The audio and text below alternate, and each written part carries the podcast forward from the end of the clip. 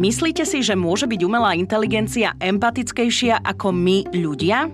Tú umelú inteligenciu vieme natrénovať na úplne najlepších príkladoch ľudskej komunikácie. To znamená, že tá umelá inteligencia je na to skvele naučená, vždy povie, že a cítim s tebou alebo niečo, že, že skvelá otázka, poďme sa na to pozrieť. O umelej inteligencii som sa rozprávala so startupovým podnikateľom Tomášom Halgašom, ktorý pred pár rokmi predal firmu Twitteru a začiatkom tohto roka od Elona Muska odišiel a založil nový startup. Ide o riešenie, ktoré pomáha aj nám, technicky nepríliš zdatným, za pár minút vyvinúť si vlastnú aplikáciu. A my sme vymysleli spôsob, ako prepájať tieto svety, prepájať svet týchto eh, jazykových modelov. Pozor ale, umelá inteligencia sa dá aj veľmi ľahko zneužiť. Napríklad vytvorí to veľmi veľa kontentu, ktorý, ktorý bude falošný a s ktorým sa nejak budeme musieť vysporiadať, že zrazu bude veľa nejakých falošných fotiek. Predstavujem vám Tomáša Halgaša, ktorý vyvíja platformu na to, aby sme si za pár minút vďaka umelej inteligencii mohli vytvoriť vlastnú aplikáciu. Ja som Oli Čupinková a počúvate podcast Slováci v zahraničí.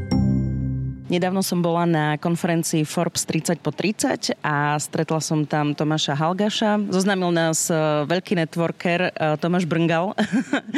Tomáš, pozdravujeme. Ale ja hlavne teraz vítam Tomáša Halgaša v tomto podcaste Slováci v zahraničí, pretože my sme sa tam stretli, dohodli sme sa, že sa ešte stretneme, keď prídeš opäť na Slovensko. Asi tu. Tak e, vítaj, ja teším sa, že môžeme teraz nahrávať spolu rozhovor. Ahoj. Ako sa máš, Tomáš? Som taký trochu rozlietaný, ale nepovedám si, že by to bolo nejaké lepšie. Teba už, e, ak niekto sleduje dianie, čo sa týka IT sveta a všetkých tých okolo vecí, tak e, teba už ľudia určite poznajú. Tá najzákladnejšia informácia, ktorá išla von médiám je, že predal firmu Twitteru. To tak akože bolo takéto veľkolepé a, a všetci o tom hovorili a už je to vlastne, čo sú to skoro dva roky, alebo už možno aj vyše dvoch rokov. Čo sa odvtedy udialo, tak v skratke, čo môžeš povedať? To bolo rok a pol.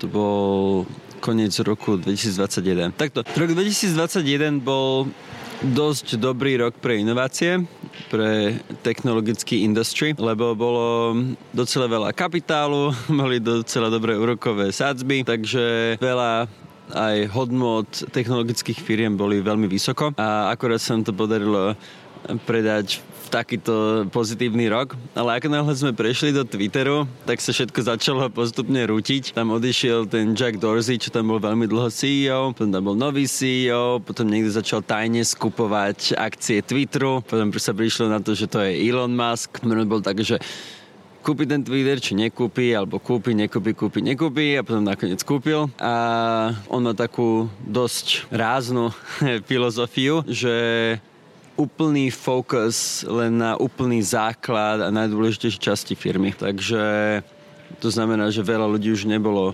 potrebných a aj ten náš projekt sa do toho až tak nechcela, takže sme sa nakoniec dohodli o odchode.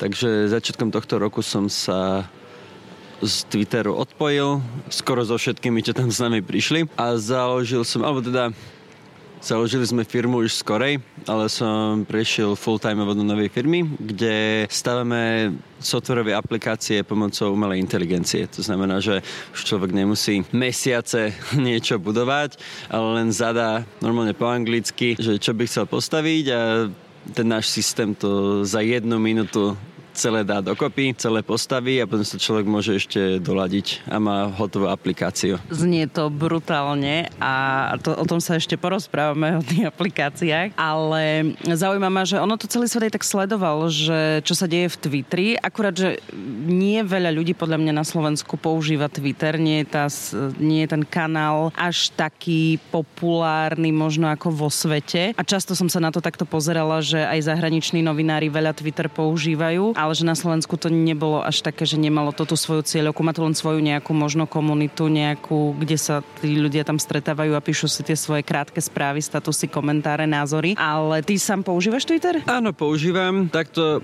veľa týchto sociálnych médií má teraz trošku taký, nazvime to problém, alebo challenge, že väčšina ľudí ich používa len na čítanie. Že veľa ľudí sa z toho veľa vecí dozvedá, ale málo kto tam naozaj prispieva a niečo vymýšľa. A ja som možno taký podobný, že veľa Twitter čítam, ale až tak veľa toho tam neposielam.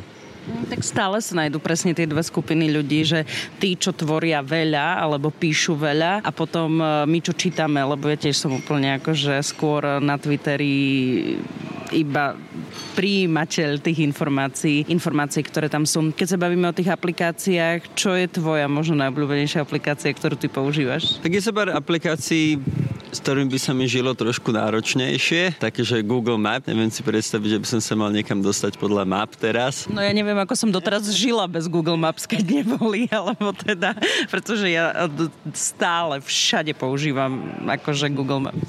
Áno, Google Maps je skvelá aplikácia, potom je zo pár veľmi, veľmi dobrých bankových aplikácií. Najradšej mám Monzo v Anglicku. Naozaj veľmi krásne mi to robí, takže aj štatistiky z mojich um, výdajov a že kde som ušetril, kde som toho zaplatil viac, aj to všetko kategorizuje a veľmi ľahko sa posielajú peniaze, že to bolo tiež také odbremenenie. Čiže tie bankové, akože aplikácie, e, to, to, je, to je fajn. Ešte Audible mi úplne zmenilo život, že veľmi ľahko e, stiahnutelné a dobré audioknihy. Že snažím sa veľa čítať, snažím sa takže aspoň tri knihy za mesiac a s audioknihami to ide oveľa ľahšie, lebo môžem cestou do práce niečo vypočuť a už mi dokonca ani nevadí, keď cesta do práce trvá dlhšie, alebo si časť prejdem peši, a, lebo viem, že stihnem vypočuť ďalšiu kapitolu. Ty žiješ teraz v Londýne? Som najmä v Londýne, ale snažím sa chodiť do Bratislavy teraz dosť často. Tu mám viacero engagementov a tak sa snažím aspoň raz za mesiac, niekedy aj dvakrát chodiť na Slovensko. Lebo to som sa chcela opýtať, že ako dlho ti trvá tá cesta a že teda keď máš audioknihy, tá druhá otázka potom je, že či audioknihy a podcasty, alebo cieľene ťa bavia viac tie audioknihy? Mm, ja mám pocit, že veľa podcastov je naďalej takých, že nie je úplne do hĺbky že sú niektoré podcasty, ktoré naozaj sa snažia a sú do hĺbky a, a možno by sa to dalo konvertovať aj do nejakej takej ľahšej knižky, ale keď niekto si sadne a napíše knihu, naozaj odtiaľ odstrane taký, že konverzačný balast a naozaj tam ide do hĺbky a naozaj má oveľa viac času vymyslieť, aké tam dať príklady alebo ako to najlepšie vysvetliť a podobne. To znamená, že keď chcem niečomu naozaj rozumieť do hĺbky, tak takmer jedine knihou. Inak odbočili sme úplne, ale, ale vráťme sa teda k tomu, čo robíš teraz, eh, lebo mňa to brutálne zaujalo, že teraz je ten taký trend a bavíme sa aj o tej umelej inteligencii, čo všetko vie vytvoriť. Eh, vidíme, že dokonca nedávno mi grafička ukazovala, aké to fotky dokázalo vytvoriť na počkanie len zadaním, zadaním tých eh, správnych hesiel. Tak prečo práve popri, lebo vy ste mali tú četovaciu aplikáciu a teraz, že četovacie aplikácie si prešiel na tú umelú umelú inteligenciu, na tieto veci, tak aký bol ten vývoj v tom tvojom rozmýšľaní, že prečo práve táto téma? Takto, môj, moje akademické zázemie je práve umelá inteligencia a compilers, neviem, či je to po slovensky kompilátory. Proste ako zobrať nejaký kód a konvertovať ho na niečo, čo mu dokáže rozumieť počítač. A takýmto vecom som sa hlavne venoval na univerzite a potom mi to tak prišlo, že potom aj do toho sociálneho sveta som sa dostal aj cez umelú inteligenciu. Som pracoval pre Facebook a tam som upravoval také tie odporúčania priateľov. Tie som tam um, nejak vylepšoval. To bolo veľmi veľa umelej inteligencie. To je to, že možno poznáš, keď nám vyskakuje? Presne tak.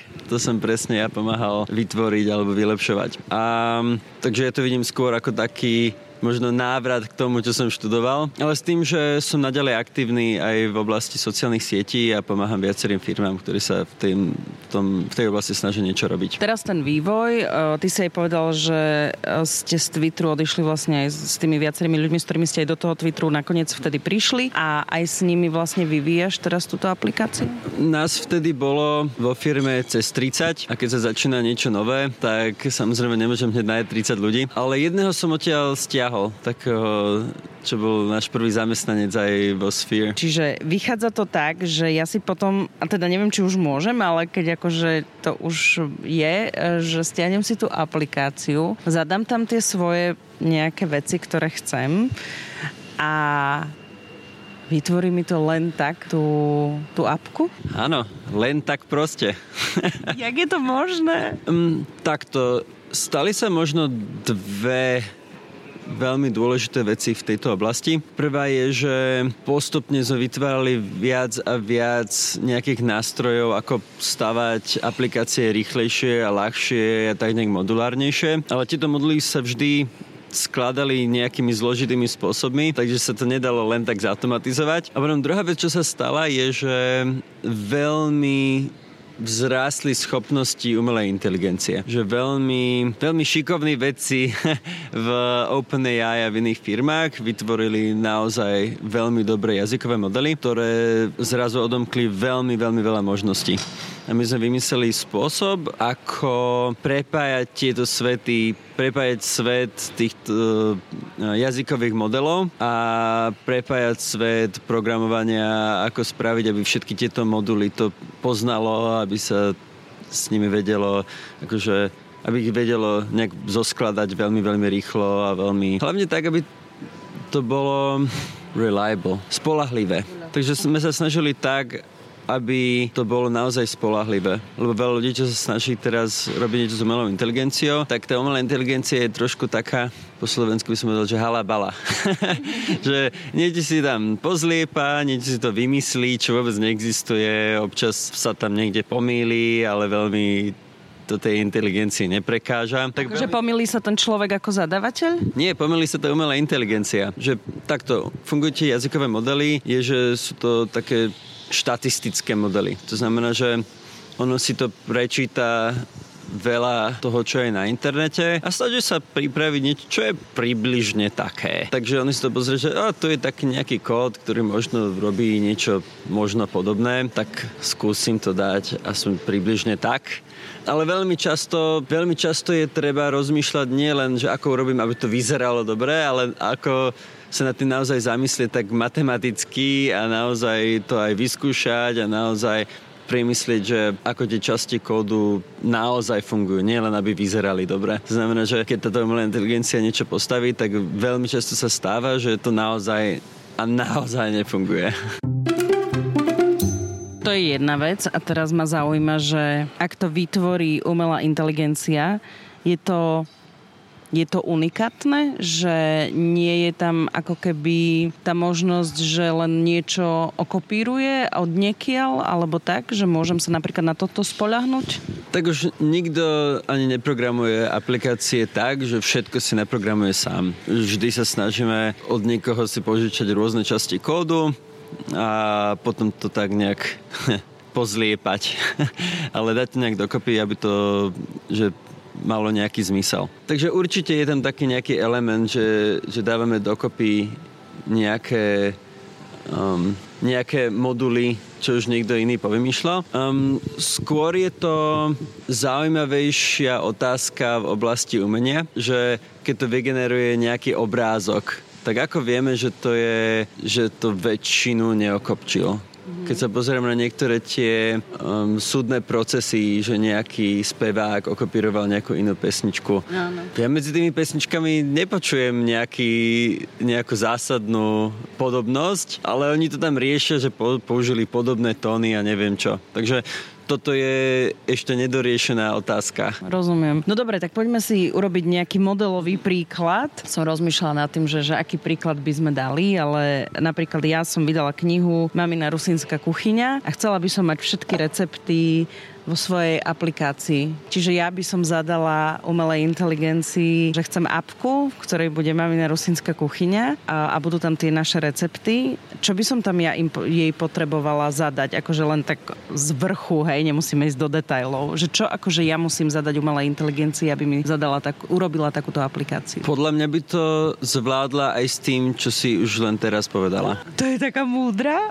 Um, nepozná podľa mňa ešte nebude poznať tvoju knižku, ale už si povedala, že mám nejaké recepty, ktoré tam chcem nejak nahodiť um, a už z toho si bude vedieť vymyslieť, že á, dobre, takže máme recepty, tak tam asi budú nejaké ingrediencie a tiež asi máme nejaký, že, nejaký zoznam receptov, to by sa malo dať nejak vyhľadávať asi a všetky tieto veci by si to povymýšľalo a, a dovymýšľalo a podľa mňa by urobilo niečo naozaj použiteľné. Už len z tohto, čo si ty povedala. Tak sa potom porozprávame po rozhovore, ako to vyskúšať.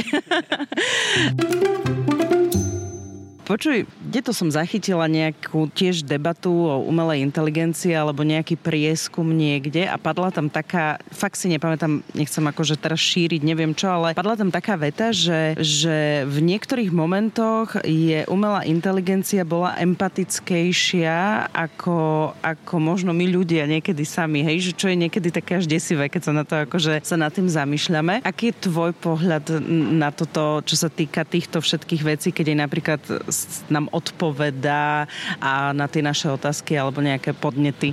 Tú umelú inteligenciu vieme natrénovať na úplne najlepších príkladoch ľudskej komunikácie. To znamená, že my vieme naučiť byť fantasticky konverzačná, konverzačnou. To znamená, že ja si viem predstaviť, že je nejaký teraz mi napadá, že, že doktor, ktorý je veľmi, veľmi zanepráznený, nemá čas, stále sa ho niekto na niečo pýta, teraz sa ho nejaký pacient na niečo pýta. Je veľmi ťažké v takejto kritickej situácii teraz zo seba nájsť aj také nejaké, že, že nejakú veľmi slušnú komunikáciu a nejakú veľmi, veľmi vysokú mieru empatie. Ale tá umelá inteligencia je na to skvele naučená.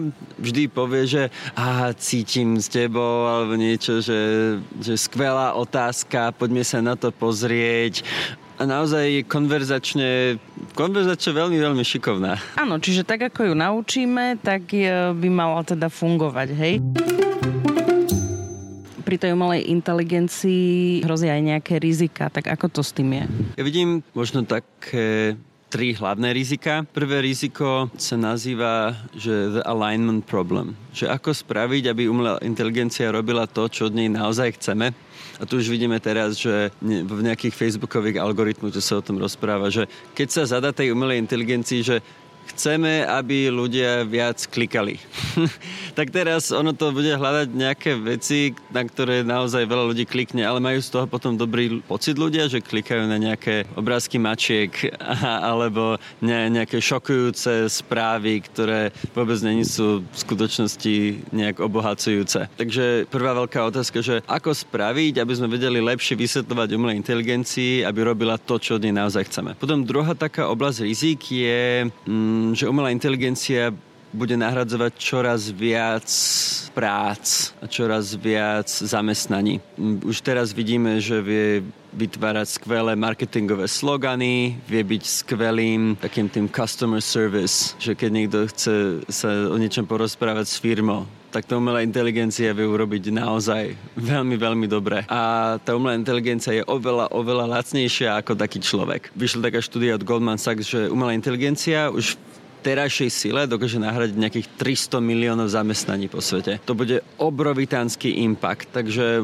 aj na Slovensku musíme veľmi vážne premýšľať, ako sa na takéto niečo pripraviť. Lebo to bude, to bude naozaj rýchle. To môže byť do 5 rokov. A čo ešte zaujímavé so Slovenskom je, že v Amerike vraj viac ako polovica ľudí sa bojí o svoje zamestnanie kvôli umelej inteligencii a na Slovensku skoro nikto.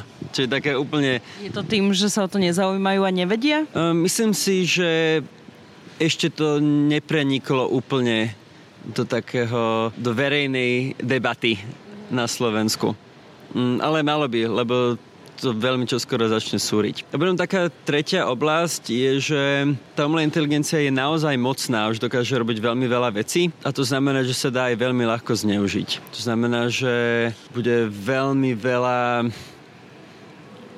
napríklad vytvorí to veľmi veľa kontentu, ktoré, ktorý bude falošný a s ktorým sa nejak budeme musieť vysporiadať, že zrazu bude veľa nejakých falošných fotiek, politikov, ako robia niečo, čo by nemali a pritom to bude všetko umelé. Ale ľudia, ľudia, keď to uvidia, tak si povedia, že, že kokšo, tomuto by sme nemali veriť a podobne. Takže to bude také veľmi šokujúce, alebo že umelá inteligencia už teraz sa stalo, že to um, imitovalo hlas nejakého človeka a že to volalo nejakej babke toho človeka a snažilo sa to od nej dostať peniaze. Hej, že, že toto, kvôli takým, proti takýmto vecem sa veľmi ťažko bráni, alebo teraz, že by dokázala umelá inteligencia, už dokáže, že sama hekovať a že sama vie veľa vecí zničiť alebo pokaziť, alebo neviem si predstaviť, ako ďaleko to môže ísť, že dokázal by sa, neviem, nahekovať do nejakých uh, jadrových zbraní. To, čo si teraz povedal, tak to je už, už teraz vidíme, že ľudia nerozlišujú alebo nepatrajú po zdrojoch, že keď niečo vidia, presne ako si povedal, že možno fotky nejako nasimulované, že takto to vyzerá, alebo takto to je. A že už teraz často ľudia čítajú len e, titulky a nečítajú ten článok, alebo vidia len fotku a neprečítajú si k tomu nejaký popis. A to, čo si povedal, je akože celkom desivé. Áno, je to desivé. Podľa mňa ako ľudstvo sme nezvládli úplne ani prvý nával umelej inteligencie, čo boli všetky tieto rekomendačné algoritmy, ako na Facebooku, na Twitteri, na Instagrame a podobne. Podľa mňa ani na to sme neboli pripravení a doteraz sme sa s tým úplne nestotožnili. Takže aj mňa trošku desí, jak sme veľmi, veľmi nepripravení na ďalšiu, ešte silnejšiu vlnu umelej inteligencie. No dobré, a teraz ty v tomto celom svoju úlohu vidíš ako? Lebo na jednej strane akože vytváraš, že ako pracovať s tou umelou inteligenciou, ako vlastne uľahčiť možno život aj vďaka tej umelej inteligencii. Na druhej strane vnímaš, pomenúvávaš všetky aj tieto problémy. A teraz, že, že ako to cítiš ty, že, že teda OK, urobiť to čo najlepšie, aby to bolo v pohode, ale že tie, čo, čo s tými rizikami, akože práve z tej vašej strany ľudí, ktorí s tým intenzívnejšie pracujete, že my už, my už budeme len tí používateľia, ale vy to tvoríte. Aj práve preto sa snažím o tom veľa rozprávať, aby sa o tom čo najviac ľudí dozvedelo, aby sa o tom čo najviac ľudí naučilo. A tiež sa snažím zapájať sa aj do um, verejného priestoru, um, že práve s takýmito vecami pomáhať. Ty si aj vravel, že však uh, celý ten tvoj životopis je, že aj ty si vlastne študoval tú umelú inteligenciu. Aký je ten tvoj príbeh, Tomáš, že prečo práve tá umelá inteligencia, aká bola tá tvoja cesta aj na Oxford a tak ďalej? Mňa vždy veľmi bavila matematika, aj informatika a vždy som sa tak hral s rôznymi programami, ja som si niečo vymýšľal, ja som um, si nejaké zlepšováky programoval. Ale na Oxford som išiel s tým, že sa asi budem venovať uh, kyberbezpečnosti. Ale keď už som bol tam, tak ma veľmi prekvapilo, ako vieme naozaj počítač niečo naučiť. Že už to nemusíme všetko do detajlov programovať my sami, ale vieme naprogramovať ten počítač tak, že sa sám niečo vie naučiť. A to ma veľmi ohúrilo, tak som rýchlo presedlal na, na takú špecializáciu. V tomto bol Oxford skvelý, že často niektoré tie veci, o ktorých sme aj počúvali z, zo správ, tak často mali niečo s Oxfordom, tak veľmi často sa stávalo, že niečo sa vo svete stalo, neviem, nejaký um, algoritmus bol prelomený a um, nové veci sa dali nahekovať. Už zo pár týždňov na to sme mali domácu úlohu to zreprodukovať. Takže naozaj Oxford veľmi otváral obzory. Tak Oxford je vlastne skvelá škola, akože v popredných rebríčkoch, čo sa týka školstva a, a vedy a výskumu a tak ďalej. Ty si cieľene vedel, že chceš ísť na ten Oxford, alebo ako to bolo? Mal som veľmi dobré dobré známky a aj nejaké také, že že súťaže som, som robil um, z matematiky. Tak ma viedli v škole, že skúsiť si nejaké dobré univerzity. Ja som nevidel, čo sú najlepšie univerzity, tak som, si, tak som dostal takú knižku zo školy nejaký University Guide. Som to otvoril a tam číslo jedna bol Oxford, tak som si povedal, že skúsim. že skúsim, jak to vypáli. A sa pošťastilo a podarilo sa. Aký bol ten uh, študentský život na Oxforde? Na Oxforde sa hovorí, že človek musí vybrať dve z troch vecí. Jeden je štúdium, druhá vec je sociálny život a tretí je spánok. A jedno z toho musí byť štúdium.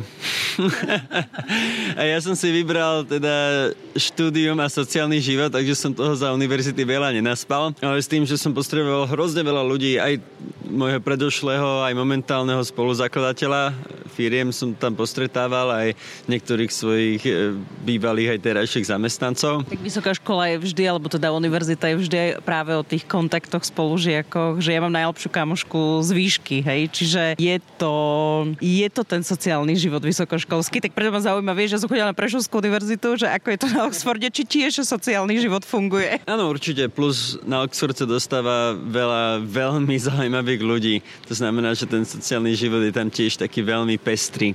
Naozaj sa tam dá robiť, že skoro všetko, aj také srandovné veci. Som tam bol aj na skúšobnom takom, skúšobnom takom session sa to bolo, že podvodný hokej. to bolo také, že zobrali taký ten ťažký puk a to hodili do vody a ľudia sa museli takými krátkými hokejkami potápať e, k tomu puku a snažiť sa dostať na druhú stranu. A bolo to veľmi smiešne, lebo som prišiel na tú hodinu a tam vyzeralo, že nebol nikto. a potom zrazu len tak z toho bazéna sa vynuli, že a potom sa znovu potápali a bolo to naozaj také záťažové, ale e, len to ilustruje to, že naozaj sa na Oxforde dá robiť skoro všetko. Možno viac aj ako, že sa ešte experimentuje. Nemôžeme to tak možno zaobaliť. Áno, ale ešte by som možno dodal, že veľmi... Veľa ľudí mi hovorí, že z toho, čo sa naučili na univerzite, toho až tak veľa vo svojom živote nepoužívajú. S tým by som zo svojich skúseností úplne takže za seba nesúhlasil. Naozaj pomerne veľa toho knowledge som nejako využil aj niektoré teoretickejšie informatické znalosti, aj veľa štatistiky a podobne. Naozaj som veľmi veľa z toho využil, ale samozrejme hodnota univerzity je ďaleko viac ako len ako len znalosti. Je to práve také nejaké aj networking, aj mi to otvorilo také nejaké obzory, že kam by som mohli spracovať a aj som sa tam postretával s ľuďmi, ktorí mi potom neskôr v živote veľmi pomohli. A aj ma to naučilo tak nejak inak rozmýšľať a pochopiť, že ako najlepšie pracujem a podobne.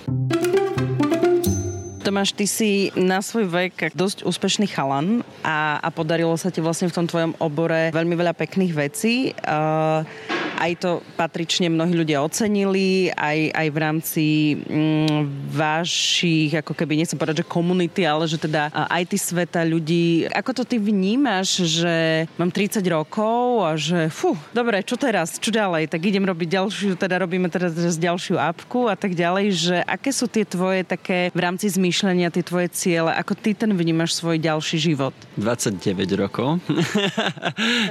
musíme opraviť Wikipédiu. Nie, Wikipédia Wikipedia to má podľa rokov, podľa uh, dátumu narodenia asi. Takže áno, tento rok už budem mať 30, čo je taký docela milník. Ale vôbec sa mi s tým nespájajú nejaké, že čo som, sa, čo som chcel dokázať do 30 a podobne. Takže nemám k tomu žiadnu takú emocionálnu reakciu. Čo týka, že ako zmyšľam nad takým, že svojou budúcnosťou a podobne, tak ja sa vždy snažím rozmýšľať, že kde viem vytvoriť najviac hodnoty. Že byť nejakým radovým zamestnancom vo veľkej firme, toho asi tak veľa neurobím a väčšinou mi z toho vždy vychádza, že snažím sa robiť niektoré veci, ktoré sú také individuálnejšie, že buď pomáhať ako jedinec, ako advisor nejakým firmám, kde viem veľa pomôcť, alebo podnikať a vymýšľať znovu nejaké nové aplikácie a nejaké uh, nové výmysly. Takže vždy hľadám, že kde viem vytvoriť najviac hodnoty. Aký je tvoj bežný deň ako vyzerá, lebo aj keď ja počúvam nejaké rozhovory s ľuďmi, informatikmi, programátormi, podnikateľmi, každý má nejaký svoj režim, niekto má ráno vstáva, niekto veľa spí, niekto veľa cvičí, niekto je vegán. Vieš, že teraz každý máme niečo svoje. Tak čo máš ty také svoje? Čo, čo je taký tvoj možno denný rituál? Neviem, či počúvateľa veľmi poteším.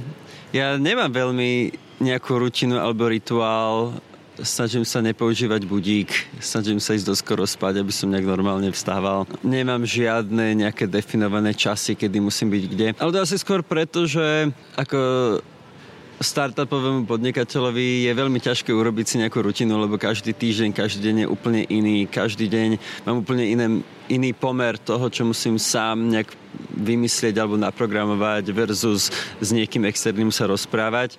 Um, aj teraz veľa cestujem na Slovensko a občas do Ameriky, takže veľmi ťažko sa mi tvorí nejaká stabilná rutina. Možno som taký neporiadný a možno mi to ani tak veľmi nechýba. Ale skôr tak, že sa snažím, že zdravo spať, zdravo stravovať, berem to ako také, takú životnú infraštruktúru, do ktorej treba trošku investovať. Vstávať bez budíka je moje, teraz je to 5. mesiac, čo vstávam ja bez budíka. Teda dnes som mala na naše stretnutie, ale to, je, to bolo stále v poriadku. Nebolo to, že by som spala 4 hodiny, ale spala som krásnych 8 hodín. Takže tomu úplne rozumiem a páči sa mi toto nastavenie, lebo ja stále hovorím, že niekto to zistí skôr, niekto to zistí neskôr a niekto to nezistí nikdy, že treba spať. Takže toto, to, ako si to povedal, že snažím sa teda zdravo spať a, a nemáš budík, tak to je taká tiež asi jedna z vecí, ktorá môže niekoho inšpirovať, že teda OK, asi by som sa aj ja mal vyspať. Áno, spánok veľmi odporúčam. V univerzite som toho veľa nenaspal, ale prišiel som na to, že veľmi veľa z tej roboty, čo robím, je kreatívna. Že musím niečo vymyslieť, alebo musím sa veľmi sústrediť na to, aby som niečo vymyslel správne, aby som na niečo nezabudol. A tam som prišiel na to, že keď sa dobre vyspím, tak to viem robiť oveľa lepšie a efektívnejšie. Na konci dňa mi to ušetrí čas. A tiež je veľmi iné, keď už v strede dňa mi dochádza energia musím to suplovať kofeínom a podobne. Versus keď sa dobre vyspím a viem byť veľmi produktívny až do noci, keď potom znovu odpadnem a znovu ráno vstávam. Tomáš, ďakujem veľmi pekne za rozhovor, že si si našiel čas, eh, lebo teda, ako som si povedal, startupový podnikateľ nemá nejaké pravidelné, eh, pravidelný režim, čiže si si našiel niekde medzi tým aj čas na tento rozhovor. Držím ti palce, nech to teda s tou umelou inteligenciou ide dobre, nech ju eh, tiež pekne naučíte tie svoje veci a uvidíme, čo nás ešte v budúcnosti asi čaká a k čomu sa ešte aj tým možno pracovne dostaneš. Ďakujem ja. Som Oli Čupinková, ďakujem, že ste nás počúvali. Ak poznáte úspešných Slovákov a Slovenky, ktorí uspeli vo svete a doma ich nepoznáme, napíšte mi o nich na Slováci v zahraničí zavináč Express.sk.